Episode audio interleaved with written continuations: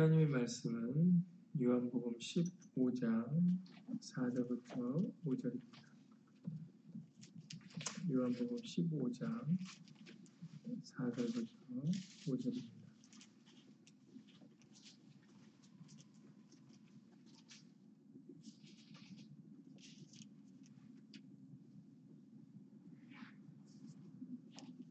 신약성경 174페이지 신약성경 174페이지 요한복음 15장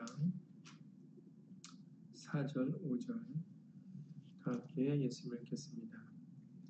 내 안에 거하라. 나도 너희 안에 거하리라. 가지가 포도나무에 붙어 있지 아니하면 절로 과실을 맺을 수 없음 같이 너희도 내 안에 있지 아니하면 그러하리라 나는 포도나무요. 너희는 가지니 저가 내 안에 내가 저 안에 있으면 이 사람은 과실을 많이 맺나니 나를 떠나서는 너희가 아무것도 할 수 없음이라. 아멘.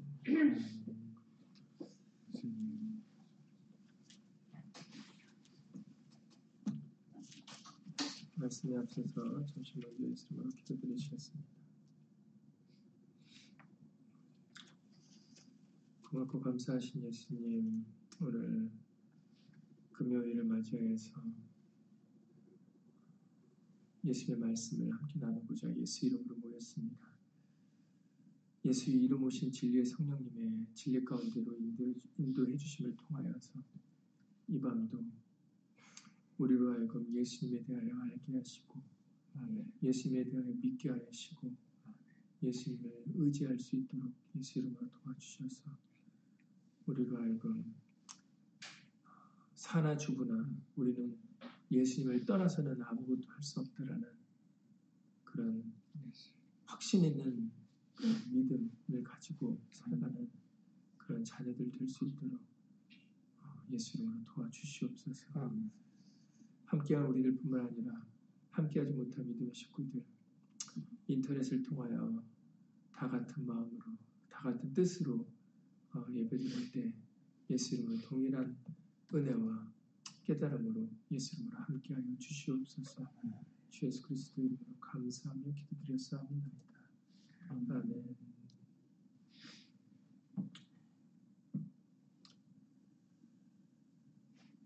요한복음 15장 4절 5절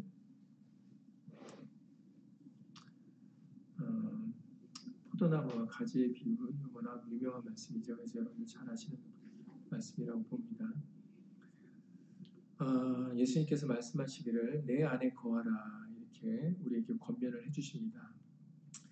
우리가 예수님 안에 다시 말해서 어, 우리가 예수님 안에 거해야 되는 것은 나도 너희 안에 거하리라. 그래서 예수님과 하나 되게 하기 위하여 어, 예수님께서는 너희는 내 안에 거해야 된다 이렇게 말씀을 해주고 계시는 것이죠. 예. 우리가 다시 말해서 어, 여러분들 잘 이 말씀을 순서를 기억을 하셔야 돼요. 내 안에 거하라 그러면 나도예요. 나도니까 어, 예수님은 우리에게 뭘 먼저 요구를 하셨다는 거예요? 우리의 마음, 우리가 말씀에 먼저 거해야 된다는 거예요. 그래야 나도라는 말씀을 쓰셨다는 거죠. 그래야 예수님도 그렇게 하신다는 겁니다. 여러분, 여러분들 이 부분을 잘 기억을 하셔야 돼요. 왜냐하면 우리는 반대로 생각을 하거든요. 예수님이 이렇게 해주시면 저, 제, 저도 이렇게 할게요. 예수님이 이렇게 하시면 어, 제가 이렇게 할게요. 우리는 순서를 항상 예수님 먼저로 놓거든요. 근데 지금 읽으셨던 대로 예수님은 먼저 우리에게 말씀을 하십니다. 어, 내 안에 거하라. 나도 너희 안에 거하리라. 이렇게 말씀하셨다는 거죠. 잘 아시는 그 앞에 장에 요한복음 14장에 23절의 말씀을 통해서 우리가 거처를 저와 함께 한다고 하셨을 때도 이렇게 말씀하셨어요. 사람이 나를 사랑하면 내 말을 지키리니 내 아버지께서 저를 사랑하실 것이오라고 말씀하셨다는 거죠. 누가 먼저예요? 우리가 먼저라는 거죠. 우리가 계명을 지킬 때 그럴 때 아버지도 우리를 사랑하신다라는 거예요. 어, 그렇기 때문에 어, 지금 예수님이 말씀하시고자 하는 걸 잘 들어보시면은 삼위일체가 이루어질 때 예수님 삼위일체를 나에게 이루어 주세요 해갖고 예수님은 먼저 오시는 게 아니다라는 거예요. 우리가 준비돼 있어야 된다라는 겁니다. 우리가 간절히 원하고 우리가 말씀을 지키려고 해야 된다라는 거예요. 그래야 삼위일체가 우리에게 온다라는 겁니다. 이 부분 여러분들이 굉장히 중요한 부분입니다. 네, 이 부분들이 제대로 전달이 되지 않고 우리가 알지 못하기 때문에 항상 우리는 어, 우리는 뭘 하려 하지 않고 항상 우리는 기다려요. 어, 그러나 성경은 그렇게 말씀하지 않는다는 것을 다시 한번 여러분들이 기억하셔야 되겠습니다. 성령을 선물도 받는 것도 마찬가지예요. 음, 제자들에게 아버지와 아들과 성령의 이름으로 세례를 주라라고 말씀하셨잖아요. 그러나 여러분들 잘 아시는 사도행전 2장 38절에 보잖아요. 사도행전 2장 38절에 보시면은 이제 이제 예수님의 그 제자들에게 전하는 복음을 듣고 사람들이 이제 두렵고 걱정하는 마음을 가져요. 왜냐하면은 어, 예수님이 하나님이신 줄 우리의 주인 줄을 모르고 우리가 십자가 못 박았는데 그럼 이제 우리는 어떻게 되느냐? 그랬을 때 베드로가 이제 사도행전 2장 38절에 너희가 각각 회개하여 예수 그리스도 이름으로 세례를 받고 죄 사함을 받으라. 그리하면 성령을 선물로 받으리니라고 말씀하셨어요. 그러니까 먼저 어유 나는 어떻게 해야 어떻게 하지 어떻게 하면 좋지? 우리가 예수님을 우리의 주를 죽였구나라는 그런 염려와 걱정을 하는 사람들에게 각각 예수 이름으로 세례를 받으라라고 먼저 얘기를 합니다. 그래야 성령을 선물로 받을 수 있다라고 말씀하세요. 성령이 먼저 와오고 세례를 받고 회개를 하는 게 아니다라는 거예요. 각 사람이 누가 해줄 수 있는 게 아니다라는 거죠. 각 사람이 예수 이름으로 세례를 받으면 예수님과 함께 죽고 예수님의 말씀으로 어, 거듭는 말씀과 하나 되려고 하는 예수님께 속하려고 하는 그 마음을 가지면 그러면 성령을 선물로 받을 수 있다는 겁니다. 왜 이렇게 됐냐면 여러분들 생각을 해보세요.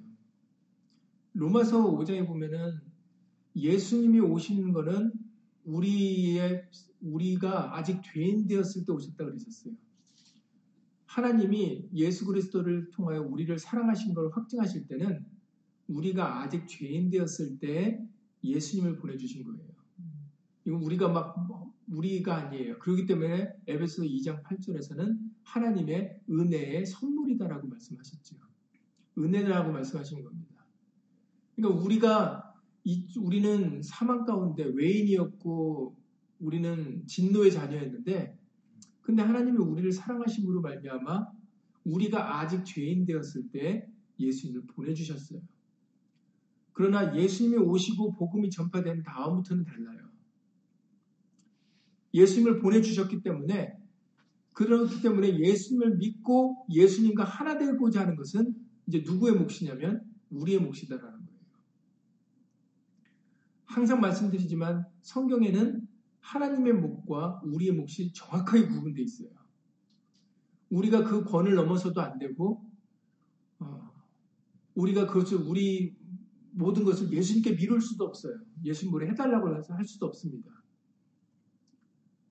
각자가 각자 주어진 그 목과 각자가 주어진 믿음과 각자의 주어진 것을 따라서 우리는 자원하는 심령으로 해야 되는 게 이제 복음이에요.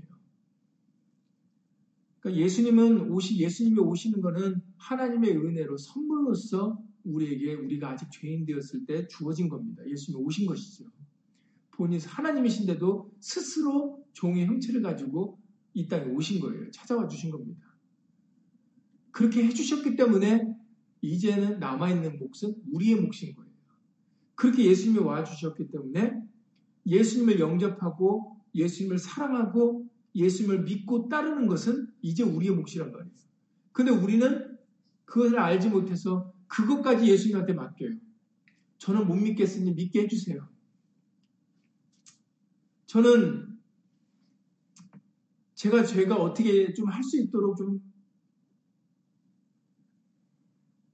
어떻게 보면 모든 거를 나는 하려고 하는 부분은 하나도 없고 그냥 모든 걸 그냥 다 예수님한테 어, 해달라고 하는 그런 어린아이 같은 그런 모습을 우리가 보일 때가 많이 있습니다. 이제는 지금은 그럴 때가 아니라는 것을 분명하게 말씀해 주세요. 우리가 고린도전서 13장의 말씀 같이 우리가 어린아이 때는 생각하고 말하고 행동하는 게 어린아이 같아요. 어린아이니까. 그러나 장성했을 때까지도 장성했는데도 불구하고 어린아이 같이 생각하고 행동하고 말하면 거기에는 문제가 있다라는 거예요. 그래서 우리는 때와 시기를 분별하여서 지혜롭게 행동을 해야 되겠습니다. 내 안에 거하라 나도 너희 안에 거하리라 해요. 그러니까 우리가 예수의 말씀과 거하려고 어, 힘쓰고 애써야 된다는 겁니다. 이거 수요일에도 에베소 사장이 말씀해 주셨던 것처럼 성령이 하나 된 것을 힘써 지키라라고 말씀해 주셨잖아요. 그러니까는 어, 우리가 말씀과 하나 되려고 하는 나를 내려놓고 말씀과 하나 되려고 하는 것은 우리의 몫이에요. 우리의 믿음으로 우리의 열심으로 하려고 해야 된다는 겁니다. 그러면 예수님이 도와주시고 예수님께서 어, 함께 해주신다는 거죠.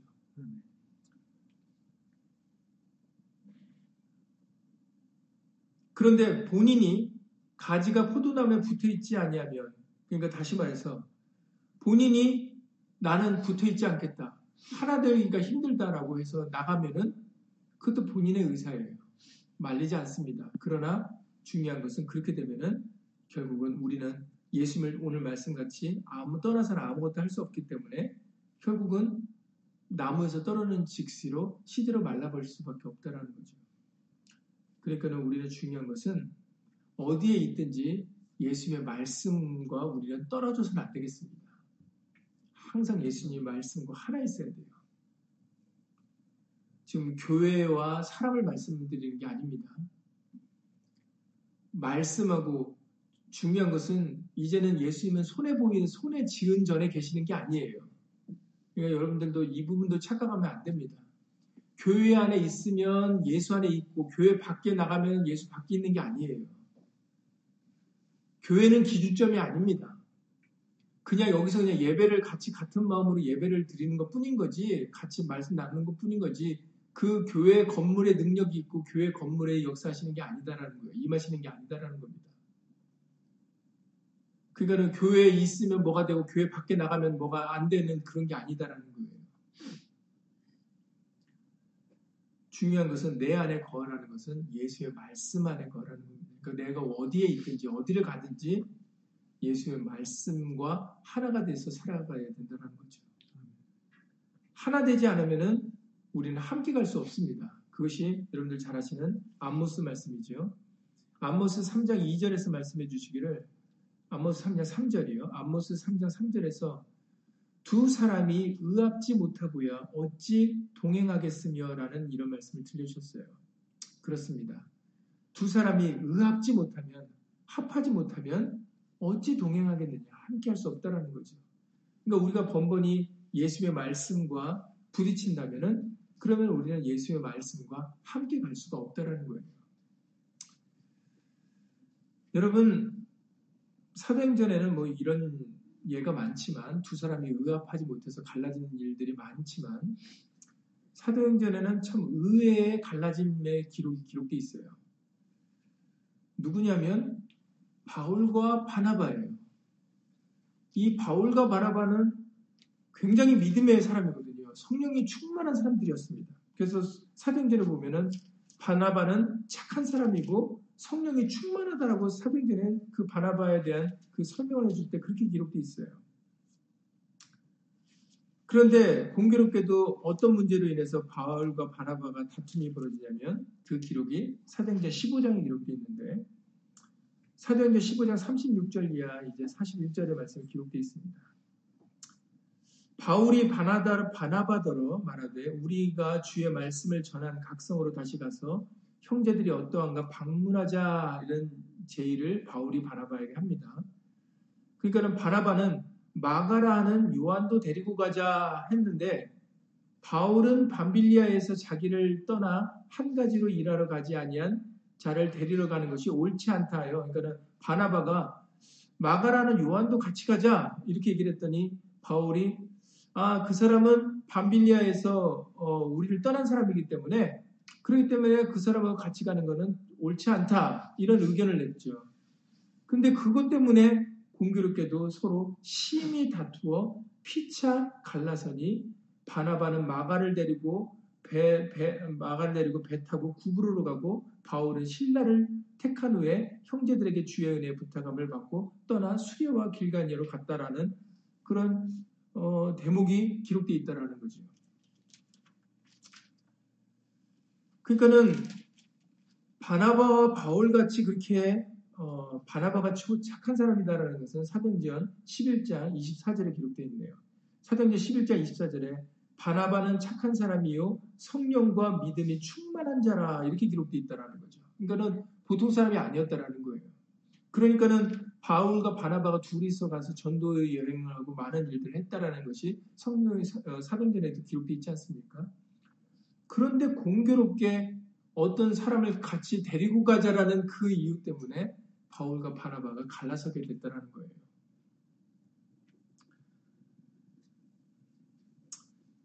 안타까운 일이 아닐 수 없습니다.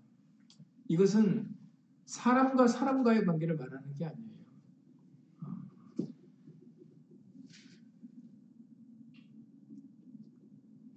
우리는 어, 두 사람이 의합지 못하면은 이렇게 동행할 수 없다라는 것을 우리에게 아주 보여주는 좋은 사례입니다. 그러니까 우리는 우리의 것을 내려놓고 예수의 말씀에 합당한 자로 예수의 말씀과 합하려고 하는 그런 마음으로 우리가 예수님으로 살아가야 되겠습니다.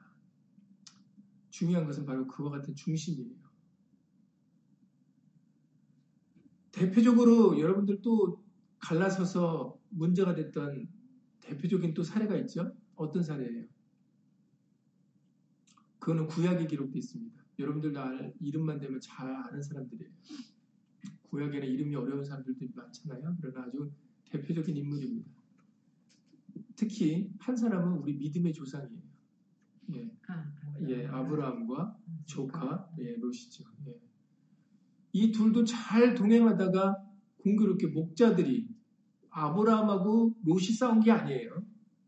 목자들이 우물 가지고 그 물이 귀한 때니까 그 우물 가지고 이제 둘 다 다 이렇게 이제 양이니 뭐니 이제 늘어나니까 그러니까 이제 먹을 물 마실 물 가지고 이제 목자들이 다투게 됐잖아요.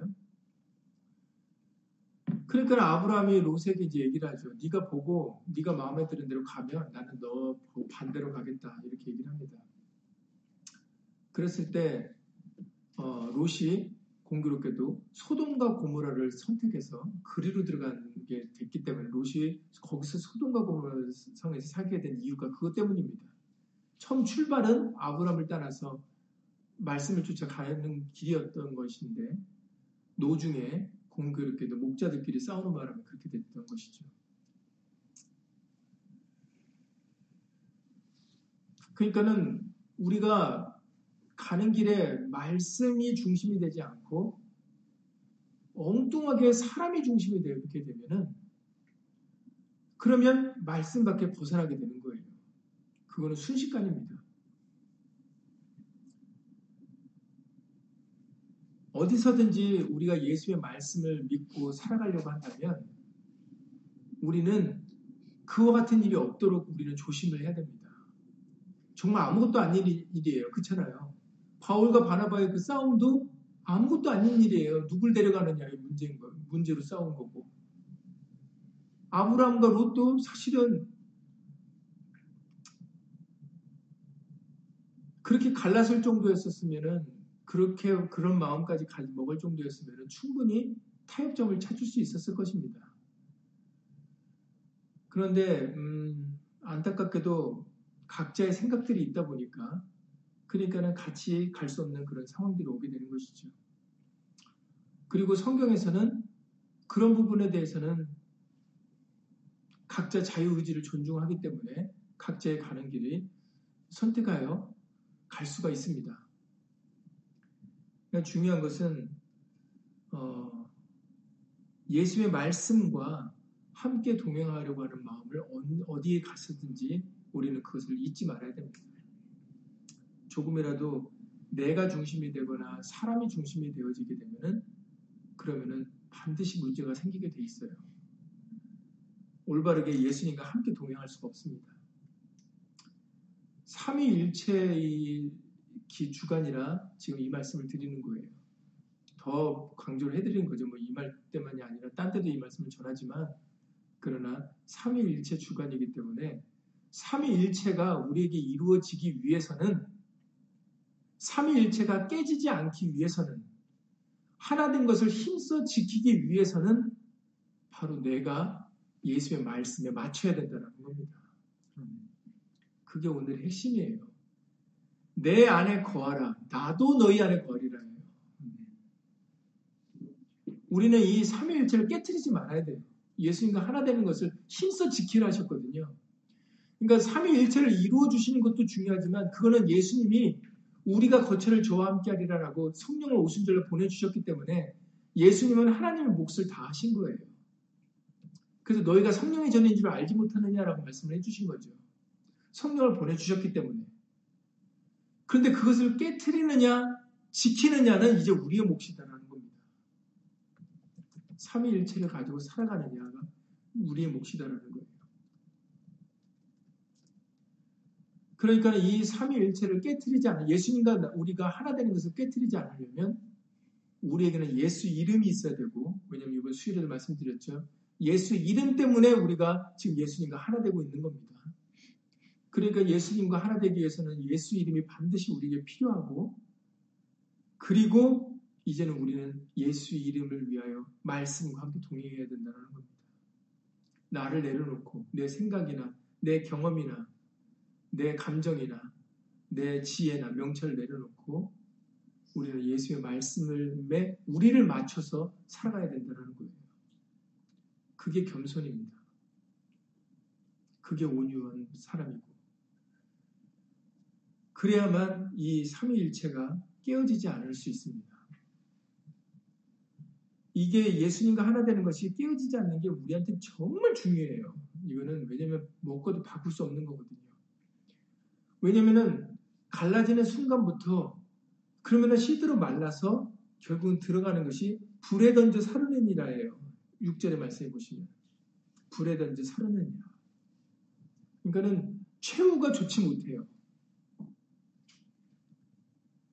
예수님과 함께 있어야만 과실을 맺어서 그래서 하나님의 농부 대신 하나님이 기뻐하심으로 우리를 받아주시는 겁니다. 알복 성도.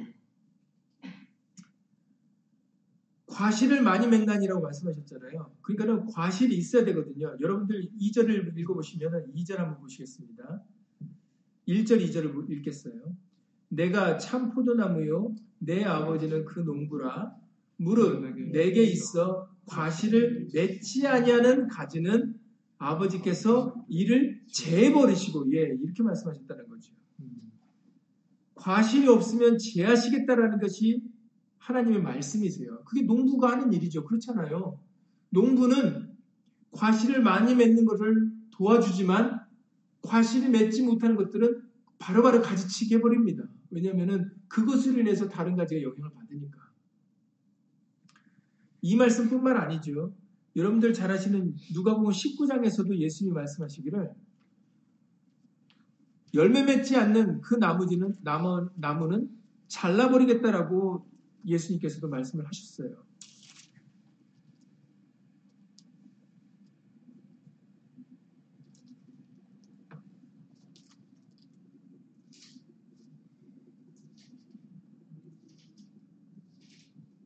그렇기 때문에 우리는 반드시 열매를 맺어야 되거든요.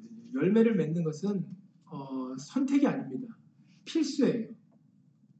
반드시 우리에게 열매가 있어야 되는 것은 우리가 하나님을 기쁘게 해드리고 영광을 돌리는데 반드시 필요한 조건입니다.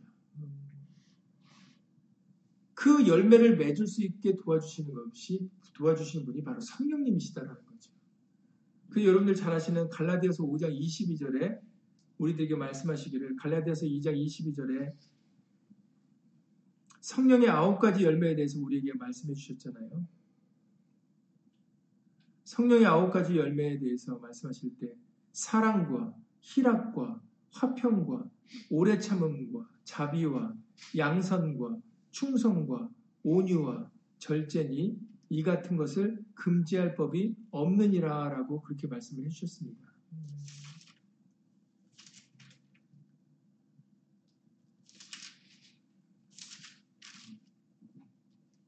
우리는 예수 이름으로 이 성령의 아홉 가지 열매들을 맺어드려야 돼요. 그런데 여러분, 이 성령의 아홉 가지 열매를 잘 생각해 보세요. 사랑, 희락, 화평, 오래 참음, 자비, 양선, 선함, 충성, 온유, 절제. 이 단어들을 곰곰이 생각을 해보시면은 이것은 내가 희생하지 않으면, 내 것을 내려놓지 않으면 열매를 맺을 수 없는 것들입니다.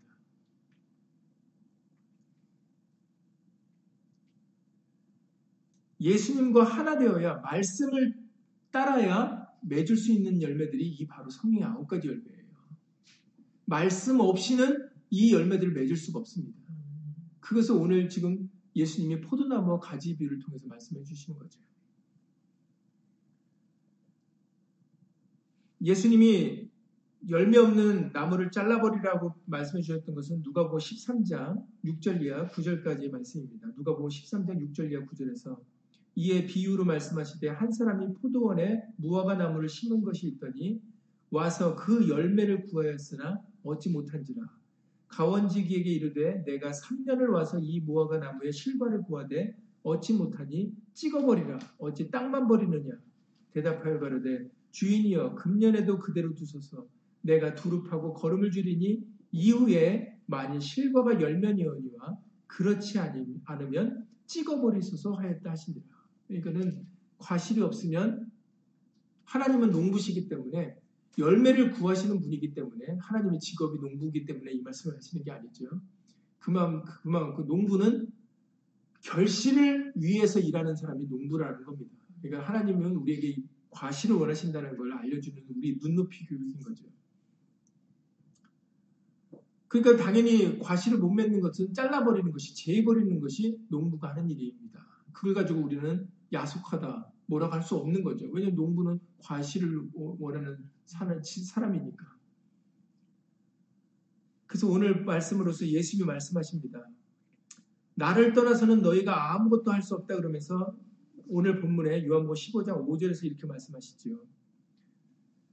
저가 내 안에 내가 저 안에 있으면 이 사람은 과실을 많이 맺나니 있으면 조건문입니다.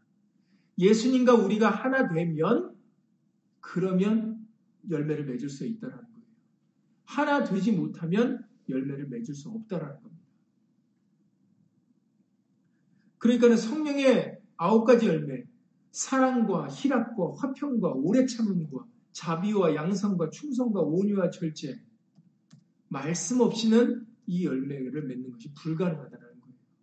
내 열심으로는 세상의 학문적이고 세상의 가르침으로는 이 열매들을 맺을 수가 없어요. 성령의 열매인데 어떻게 육신의 것을 맺을 수가 있습니까? 고린도전서 2장에서 말씀하셨잖아요. 육의 속 육의 것은 성령의 것을 알 수도 없다 그러셨어요.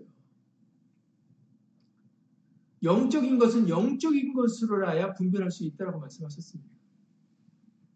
그러니 성령의 열매를 어떻게 육신의 것으로 맺을 수가 있겠습니까? 그 노력은 불가능한 겁니다. 그런데도 이 세상 사람들은 우리는 사랑할 수 있어. 우리는 우리끼리 기뻐할 수 있고, 우리는 우리끼리 참을 수가 있어. 이렇게 얘기를 합니다. 그러나 세상의 것으로는 실패할 수밖에 없어요. 왜냐면은 육과 영은 다르거든요. 성령의 열매는 성령의 사람들만이 맺을 수 있는 열매들이고 바로 예수님과 하나 되지 않으면 맺을 수 없는 열매입니다. 그러니 말씀이 있어야 예수님을 믿음으로 우리는 참을 수가 있게 되어지는 거고 예수님을 믿음으로 선으로 악을 이길 수가 있는 거고 예수의 말씀 때문에 예수 이름 때문에 사랑할 수 있는 거고 예수의 말씀 때문에 기뻐할 수 있는 거고 예수님 말씀 때문에 절제할 수 있는 거고 예수님의 말씀 때문에 온유할 수 있는 겁니다. 그리고 예수의 말씀 때문에 충성할 수 있는 거죠.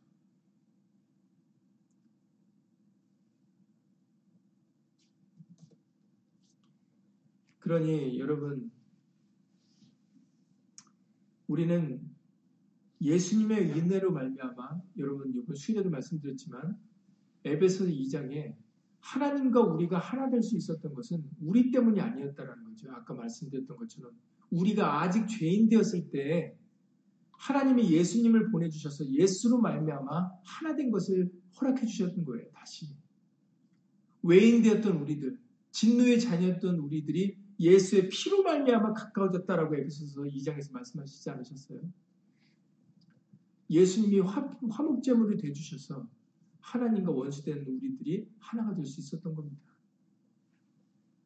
그러니까 이걸 우리가 깨뜨리면 안 되죠. 이 은혜를 받았는데. 이 값없는 선물을 우리가 받았는데 이걸 우리가 저버려서는 안 되는 겁니다. 이것이 계속 우리에게 이루어질 수 있도록 성령 안에서 성령으로 우리가 예수님과 함께 지어져 나가야 되는 거예요. 열매를 맺어 나가야 되는 겁니다. 그래서 결국은 하나님께 영광과 기쁨을 돌려드려야 되는 거예요. 여기서 서두에도 말씀드렸지만 농부라고 말씀드렸던 것처럼 우리가 과실을 맺어야만 하나님이 기뻐하시고 하나님이 영광을 받으시는 것입니다. 그것을 요한복음 15장 오늘 8절에서 밝히셨어요. 8절에 보면 이제 결론적이거든요. 결론적인 내용인데 너희가 과실을 많이 맺으면 아 그러면은 과실을 맺으면 그 다음은 어떻게 될까? 그거에 대한 말씀인데 너희가 과실을 많이 맺으면 내 아버지께서 영광을 받으실 것이요. 아 결국은 우리의 우리가 많은 과실, 과실을 맺으면 결국 그 과실을 맺은 게 어떤 결과를 낳게 되는가 했더니 하나님이 영광을 받으신다는 거예요. 하나님이 높아지시게 된다는 거죠.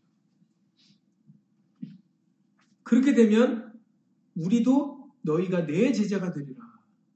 이제는 우리도 예수님께 속한 하나님의 권속이 되어진다는 겁니다. 그러니까 우리도 잘 되는 거죠. 하나님이 영광을 받으시면 우리도 잘 되는 거예요. 어디서도 말씀해 주셨어요. 대사로니가 후서 1장 12절에서도 말씀해 주셨죠. 대사로니가 후서 1장 12절에 예수 이름이 너희 가운데서 영광을 얻으시면 너희도 예수님이 주시는 영광을 받으실, 받을 수 있다라는 것이 바로 대사로니가 후서 1장 12절 말씀이십니다. 잘 아시는 말씀이죠. 다시 한번 예수님을 읽어드리겠습니다. 우리 하나님과 주 예수 그리스도의 은혜대로 우리 주 예수의 이름이 너희 가운데서 영광을 얻으시고 너희도 그 안에서 영광을 얻게 하려 함이니라 라고 말씀하셨어요. 그러니까 너희 도자도 붙이, 붙여, 붙여, 어, 우리 붙여주셨으니까 예수 이름이 영광을 받으시면 우리도 예수 안에서 영광을 얻을 수 있다라는 거죠. 그러니까 우리가 영광을 얻기 위해서는 먼저 예수 이름의 영광을 돌리는 자가 되어야 된다는 겁니다. 그러니까 하나님이 영광을 받으셔야 된다는 거죠. 그래야 우리도 그 영광에 예수님의 영광에 함께 참여할 수 있다는 겁니다. 그러니까 여러분 여기서도 굉장히 우리에게 중요한 진리를 알려주고 계세요. 중요한 상을 알려주시는데 예수님을 위하면 바로 그것이 우리도 잘 되는 길이다라는 겁니다. 그런데 사람들은 그걸 믿지 못 알지 못하고 믿지 못해서 예수님을 먼저 위하지 않고 자기를 위하려고 하니까 사람을 먼저 위하려고 하니까 문제가 되는 거예요. 사울이 그 죄를 많이 범했습니다. 이스라엘의 초대 왕이었던 사울 왕이 하나님의 말씀을 따르기보다 하나님의 말씀을 먼저 내세우기보다 자기를 항상 먼저 챙겼어요. 아말렉을 죽이라 했는데도 좋은 거 먼저 챙겼죠. 그리고 적군과 싸울 때 사무엘을 기다려야 되는데 사무엘 기다리지 못하고 지금 죽게 생겼으니까 사람들이 백성들이 자기를 떠날 것 같으니까 그냥 자기가 사무엘 기도 오기도 전에 먼저 그냥 예배를 제, 제사를 드려버립니다. 다 누구 때문이었어요. 그런 일이. 하나님의 말씀을 어긴 것이 누가 기준이었기 때문입니까? 바로 자기 사람이었기 때문이죠. 성경은 바로 이 부분을 알려줍니다. 우리가 잘 되는 것은 우리가 사람을 위할 때 잘 되는 게 아니에요. 우리가 참고 견디고 예수님을 위할 때 그게 우리도 잘 되는 길이지 내가 사람을 위해 주고 사람을 생각해 주는 게 그게 잘나는 일이 아니거든요. 근데 우리는 이 부분을 강구합니다. 이 부분에서 아주 우리가 너무 많은 실수를 해요. 예수님이 먼저고 사람은 중요한 게 아닌데 왜냐하면 예수님이 사람을 만드셨거든요. 하나님이 이 세상을 만드셨을 때 사람을 만드실 때 하나님의 영광, 예수님의 영광을 위해서 만드셨거든요. 근데 창세 첫, 이 성경의 첫 시작부터 알려주신 내용이 그 내용인데 우리는 우리를 자꾸 사람은 사람을 위해요. 저 사람이 어, 이러면 어떡할까? 어유 저 사람이 어, 상처받으면 어떡할까? 저 사람이 어, 이런 생각까지 하면 어떡할까? 자기가 다 걱정을 합니다. 예수님을 먼저 생각해서 참고 견딜 거는 생각 안 하고 예수님을 위해서 먼저 사람을 기쁘게 하는 종이 아니라 예수님을 기쁘게 하는 종이 갈라디아서 1장 10절 말씀까지 돼야 되는데 어, 이, 저, 저 사람이 이제 나온 새 신자인데 이런 마음 가지면 어떡할까? 아니면은 어, 이 사람 우리 예배당에 돈 많이 내는 사람이고 이 사람 예배당에 지대한 공헌인데 어, 이 사람 마음이 틀어져서 혹시나 떠나면 어떡할까? 아, 이 사람은 이런데 이런 관계인데 어, 잘못되면 어떡할까? 본인이 사람과의 관계에서 여러 가지, 여러 가지 걱정과 근심을 스스로 해서 자기가 다뭘 하려고 합니다.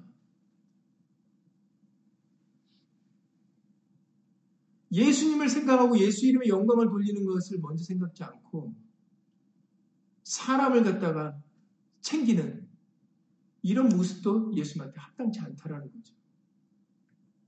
그래서 예수님이 합당치 않다라고 말씀하실 때 여러분들 그 말씀 기억하시죠? 어떤 사람에게 너는 나를 따르라 그랬습니다. 그랬더니 그 사람이 이런 얘기를 하죠. 어우, 가족에, 가족하고 작별하고 인사하고 따라오겠습니다. 이 얘기를 합니다. 여러분, 생각해 보세요. 안 따르겠다는 것도 아니고, 가족하고 인사하고 오겠다라는 게 여러분들 생각에 잘못된 겁니까? 당연한 겁니까? 괜찮은 겁니까? 여러분들 대답해 보세요. 예수님을 따르, 따르라야 했는데 가족하고 인사하고 오겠습니다가 여러분 그게 그렇게 잘못된 일입니까? 안 따르겠다는 것도 아닌데. 근데 예수의 말씀이 합당치 않다 그러셨어요. 또 말씀을 하십니다. 어떤 사람은 내가 부친이 돌아가셨으니 부친 장사하고 따르겠습니다 했어요. 여러분들 대답해 보세요. 부친을 장사하고 안 따르겠다는 것도 아니고 부친을 돌아가신 부모님을 장사 지내고 따르겠다는데 그게 잘못됐습니까? 그게 그렇게 혼날 일입니까? 여러분 생각해 보세요. 근데 예수님은 그 사람에게도 뭐라고 말했, 말씀하셨어요? 네가 합당치 않다 그러셨어요. 그러면 예수님은 사랑이 없으신 분입니까? 예수님 매정한 분입니까? 여러분 질문 다 대답해 보세요. 예수님이 사랑이 없으세요? 성경에는 하나님은 이코르 사랑이다 그러셨거든요. 그러면 하나님은 이코르 사랑인데 예수님 이코르 사랑인데 그럼 예수님이 사랑이 없어서 부친 장사하는 것도 허락지 않으십니까? 가족하고 작별하는 인사하는 것도 허락지 않으세요? 왜 그렇게 말씀을 하셨겠어요? 사람이 사람을 걱정해주고 사람이 사람을 챙긴다고 될 게 아니다라는 겁니다. 사람을 돌보고 사람을 지키는 것은 누구 하시는 일이라고 그러셨어요? 예수님이 하시는 거라고 그러셨어요. 그래서 말씀하신 게 들에 핀 백합화를 봐라. 공중에 나는 새를 봐라. 이렇게 말씀하시지 않으셨습니까? 여러분들이 공중에 나는 새를 여러분들이 걱정해서 기르십니까? 여러분들이 드래핑 백합화를 여러분들이 물 주고 여러분들이 생각해서 밤낮이고 그 염려해서 그 꽃들을 키웁니까? 근데 예수님이 말씀하시기를 너희는 저 새보다 귀하다라고 말씀하셨어요. 하물며 너희일까 보냐라고 말씀하셨습니다. 악한 자라도 좋은 것을 자식에게 줄줄 알거든 하물며 하늘에 계신 너희 아버지일까 보냐라고 말씀하셨잖아요. 그런데 왜 내가 사람을 챙기러 갔냐 이거죠. 예수 이름의 영광은 어떤 게 예수의 말씀을 따르는 거냐인가를 생각을 해야 되는데 어떤 게 예수님 말씀을 따르느냐를 생각하는 게 아니라 아우 저 사람이 기분이 상하면 어떨까? 저 사람이 떠나면 어떡할까? 저 사람이 뭐 어떻게 하면 이렇게 마음이 틀어지면 어떻게 할까?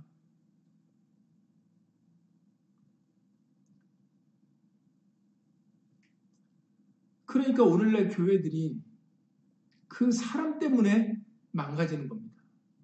하나님의 성년, 만민이 기도하는 집, 하나님께 영광을 돌려야 될, 하나님의 이름을 둔 택한 전이어야 될 교회들이 사람들이 중심이 됨으로 인해서 그렇게 변질되고 타락되고 문제를 일으키게 돼서 결국은 예수님이 헐어버리라고 말씀하시는 그런 존재까지 되어버린다는 것이죠.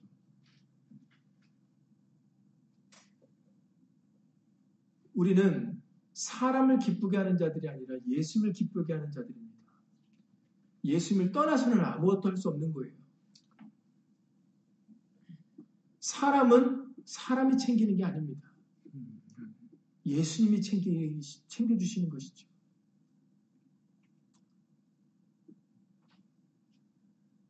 그러니 중요한 것은 우리는 말씀과 항상 먼저, 예수님이 먼저고, 말씀과 먼저 동행하고, 말씀과 갈등이 생기지 않도록 해야 되는 게 중요해요.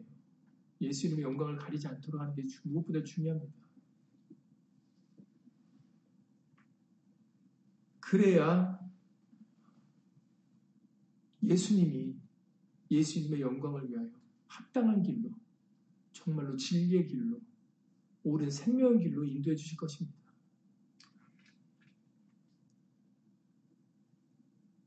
과실을 맺어야 바로 하나님이 영광을 받으시고 그리고 우리는 그 영광을 가지고 어디에 들어가요? 이제 예수님이 예배 두신 새 예루살렘 성에 들어간다라고 계시록 21장 26절에서 말씀하셨어요. 계시록 21장 26절에 새 예루살렘 성에 들어갈 때는 영광과 종기를 가지고 들어간다라고 말씀하셨거든요. 우리에게는 예수님이 주시는 영광과 종기가 있어야 돼요. 그 영광과 종기는 언제 온다고 그랬어요? 질문드립니다. 예, 영광과 존귀는 이 세상에서 받아요? 새 예, 예루살렘 성에 들어가는 영광과 존귀는 언제 받습니까? 그게 저희 질문입니다. 언제 받아요? 언제 받는다고 그러셨어요? 예? 언제 받는다고 그러셨어요? 우리가 꼭 받아야 될 그 영광과 존귀 언제 받는다고 그랬어요? 새 예루살렘 성에 그때는 이미 갖고 들어가야 되는 거예요. 예. 그렇죠. 예수님 오실 때 베드로전서 1장 5절과 9절에서 말씀하셨잖아요. 7절 8절에서 예수 그리스도 나타나실 때에 각 사람에게 칭찬과 영광과 존귀가 있다라고 말씀하셨습니다. 그래서 우리는 그때까지 믿음의 결국을 지켜야 된다고 말씀하셨죠. 그러니까 예수님 오시는 그때 그때 이제 영광과 존귀를 받을 자와 안 받을 자가 갈려진다라는 그때 우리는 그 영광에 참여하기 위해서 열매들이 우리에게 있어야 된다는 겁니다. 다시 말해서. 그 열매들이 있으려면 우리는 예수님과 진리를 떠나서는 아무것도 할 수 없으니까 말씀과 함께 동행하여 살아가야만 그 열매를 맺어드릴 수 있고 예수 그리스도 나타났을 때 그걸 보고 우리에게 영광과 존귀를 주셔서 새 예루살렘 성에 인도해 주시겠다라는 거예요. 그러니까 열매 맺는 것이 우리에게는 굉장히 중요한 일입니다. 이거는 선택이 아니에요. 필수입니다. 그리고 그 열매, 성령의 아홉 가지 열매를 맺기 위해서는 바로 우리는 말씀 없이는 그 열매를 맺어드릴 수가 없어요. 왜냐하면 성령의 열매이기 때문에, 영적인 열매이기 때문에 육신의 것으로는 절대 맺을 수가 없어요. 그래서 우리는 이 예수의 말씀을 듣고 말씀과 하나 되어서 예수 이름으로 참고 견뎌서 사랑과 희락과 화평과 오래 참음과 자비와 양성과 충성과 온유와 절제 열매를 맺어드려야 되는 겁니다. 예수님 오시는 그날까지.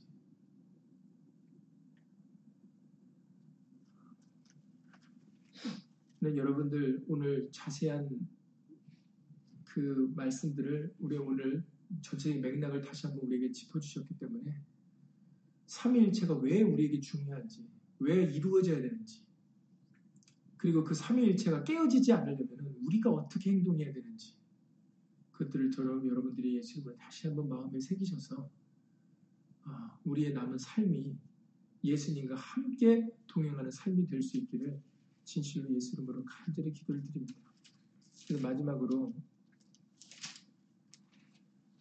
요한복음 8장 29절 말씀 읽고 예수님 기도드리고 주기도 마치겠습니다. 요한복음 8장 29절 말씀이요.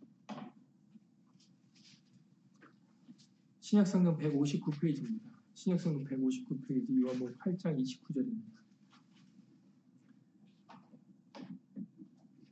요한복음 8장 29절 다 함께 읽겠습니다.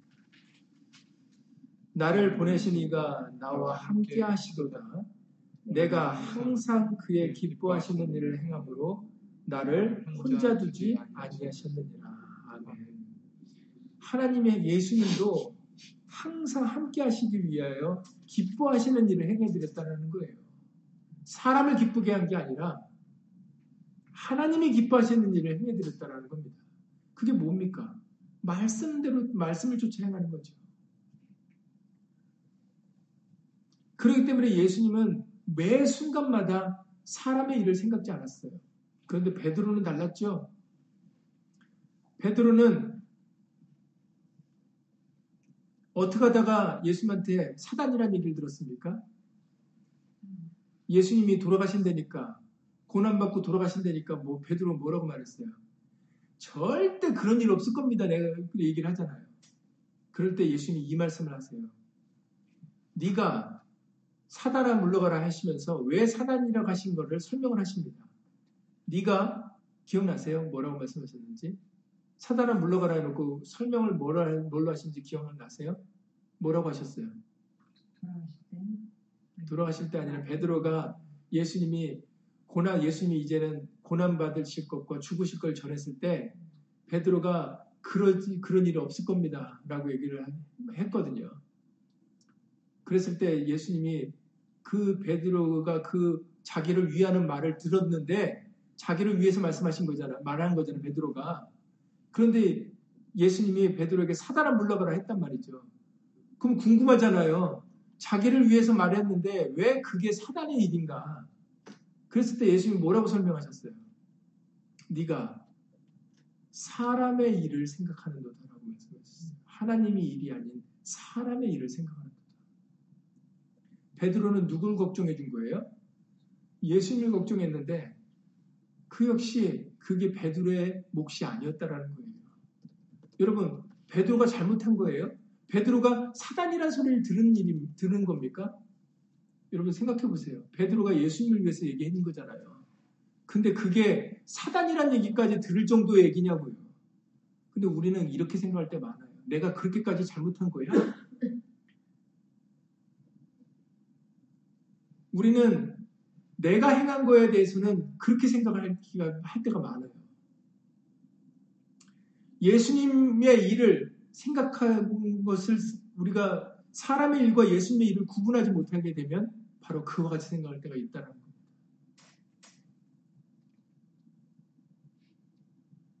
분명하게 베드로가 행한, 행한 행동은 지극히 당연한 거였거든요. 아니 자기가 모시는 정말 자기가 모든 걸 버리고 따르는 그 사람을 지키고자 했던 마음이 그게 사단이라는 얘기까지 들을 정도의 얘기냔 말이죠. 근데 예수님은 자기가 자기 제자인데도 남도 아니에요.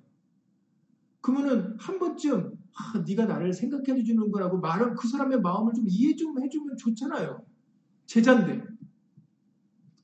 근데 그 마음도 아시면서 왜 사단이라고 했냐 말이죠. 여러분들 이해가 되시고 분별이 되십니까? 여러분들 이게 이해가 되고 이해가 되고 분별이 되지 않으면 여러분들에게 똑같은 상황이 오면 여러분들도 베드로 같이 행동해요. 내가 그렇게 잘못한 행동이야? 내가 그렇게 잘못했어? 이렇게 된다니까요. 사람의 일을 생각하면은 사람의 것을 내 자기 중심적으로 생각을 하게 되면은 그러면 당연히 영적인 것을 놓치는 겁니다. 영적인 것을 붙잡고 영적인 것을 따르려면 사람의 걸 놔야 되거든요. 내 중심적인 걸 내려놔야 되는 겁니다. 그래야 영적인 것이 보이고 예수님께 보여요. 예수님 것이 보여요. 그리고 예수님이 왜 그 말 하셨는지 그것은 하나님의 말씀을 이루는 거거든요. 그러니까 베드로는 이제 여러분 말을 바꿔볼게요. 베드로가 한 얘기는 하나님의 말씀을 이루는 걸 막았던 거예요. 여러분들 이제는 느껴집니까? 베드로는 단순하게 단순해서 그런지 그냥 자기가 모시는 그분이 고난당하고 죽는 걸 막, 막고도 했던 거예요. 근데 그렇게 생각하면 불쌍하고 이해가 되잖아요. 그런데 다시 말을 바꾸면 베드로가 하나님의 말씀을 이루는 것을 막은 거예요. 그러면 이해가 되는 거예요. 왜 사단이라는 얘기를 들었는지. 하나님의 구원을 막, 막은 거고 하나님께서 이미 구약에서부터 율법, 모세의 율법과 선지자의 글들을 통하여 예수님이 예수님 부활하신 다음에 제자들에게 전하셨잖아요. 모세의 글과 선지자의 글들은 나를 가리켜 기록한 건데 바로 내가 고난을 받고 죽을 것과 사흘 만에 다시 살아 부활할 것들을 그들이 증거했다라고 말씀하셨거든요. 근데 베드로가 그걸 막은 거예요. 구약의 율법으로부터 하나님께서 이미 과거의 율법, 그 모세의 율법과 선지자의 글들과 시편의 글들을 통해서 말씀하신 것을 베드로가 사사로운 정으로 그걸 막았던 겁니다.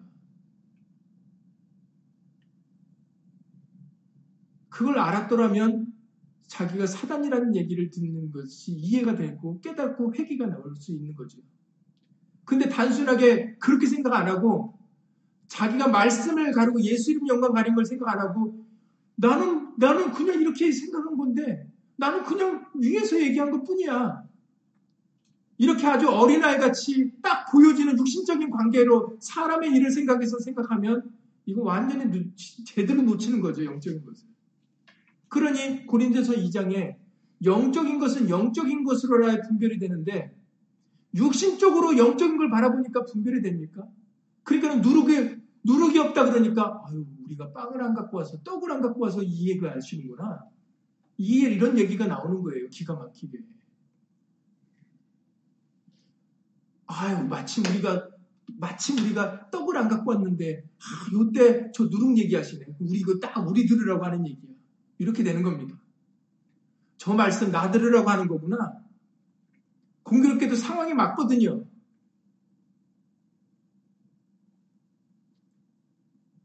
영적인 것을 들었으면 제대로 분별을 하게 되면은 그렇게 받지를 않는데 영적으로 말씀을 듣는 게 아니라 딱 보여지는 육신적인 것으로만 생각을 하니까 아 요거는 이건 딱 요래서 이 말씀 하신 거야.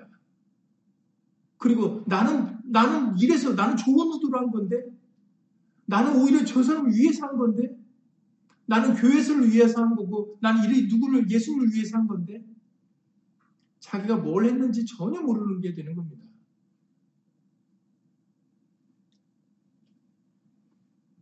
그러니까 이 말씀을 드리는 이유는 삼위일체가 깨지지 않기 위해서 말씀을 드리는 거예요. 우리의 유익을 위해서 드리는 겁니다.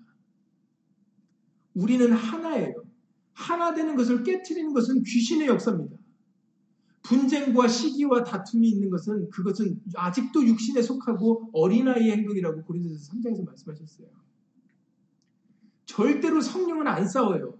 싸울 수가 없죠. 왜냐하면 각 지체가 안 싸우지 않습니까? 여러분들 손과 발이 서로 싸웁니까? 왜 안 싸워요? 이 손과 발은 몸을 위하기 때문에 안 싸워요. 마찬가지로 성령이 안 싸워요.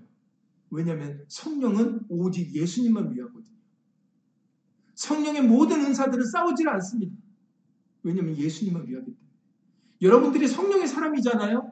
그럼 안 싸워요. 왜냐하면 여러분들이 각자가 예수님을 위하기 때문에.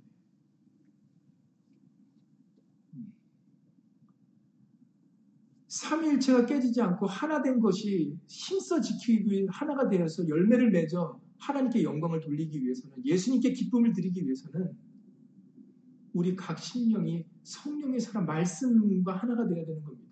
사람의 일을 생각지 않고 예수님의 일을 생각을 해야 할 수 있어야 되는 거예요. 그런데 각자가 사람의 일을, 사람의 것, 자기 거를, 자기 생각, 자기 감정, 자기의 그 어떤 의견, 이런 것들이 베드로처럼 그렇게 앞서니까 그러니까는 삼위일체가 이루어지지 못하게 되는 겁니다.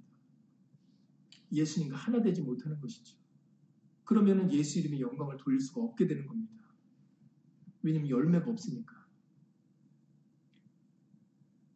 그러니 여러분 이번 기회에 우리에게 주어진 일들을 통해서 항상 고난당한 것이 우리에게 유익이 되어야 돼요. 만약에 고난당한 것이 유익으로 끝나지 않으면 그냥 힘들고 어렵고 그냥 아픈 걸로 끝나버리는 거예요. 그럼 남는 게 하나도 없는 겁니다. 고난당한 것이 내게 유익이 되려면 말씀이 천천금보다 승하다는 걸 이번 기회에 배워야 되는 거거든요. 그러니까 이번에 이번 기회에 우리는 살도 공교롭게도 또 저기까지 맞춰주세요, 예수님이. 이건 사람이 맞춘 게 아니죠.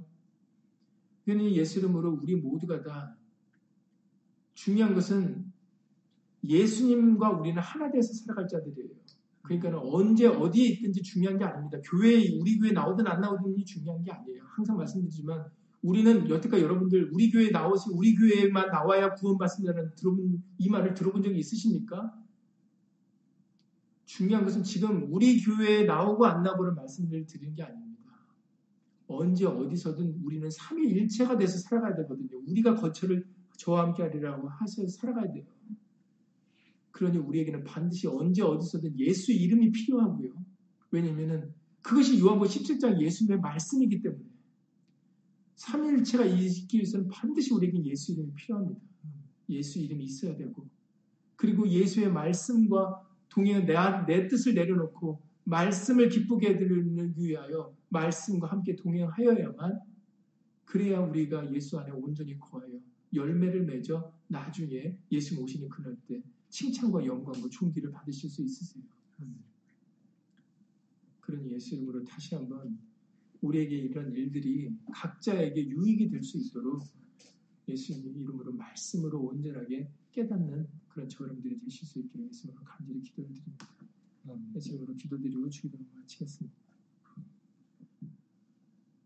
고맙고 감사하신 예수님 참으로 할 말은 많고 전해줄 말씀들은 많이 있지만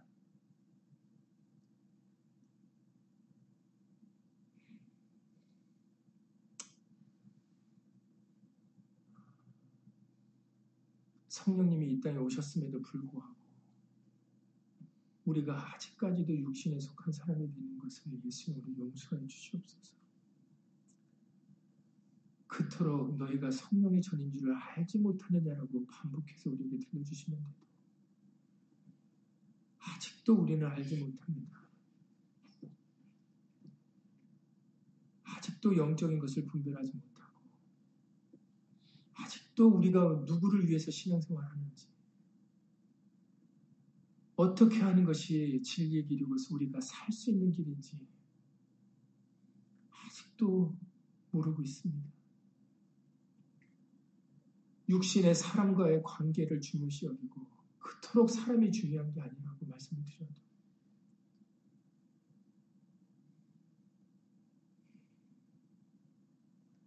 사람은 있으나 없으나 사람은 아무것도 아닌 존재라는 거.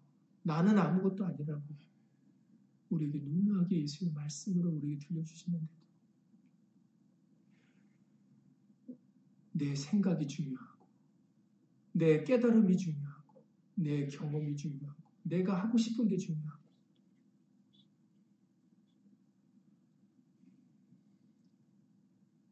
이렇게 살아가서는 우리는 절대로 예수님과 하나 될 수 없습니다.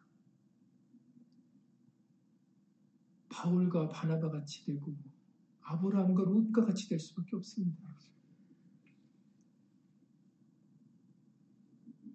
먼저 우리가 예수 이름으로 우리가 세례를 받고 내려놔야 예수님이 우리 안에 거하실 수가 있습니다. 우리가 예수 이름을 붙잡아야 그래야 예수의 사랑이 우리 안에 거할 수가 있습니다.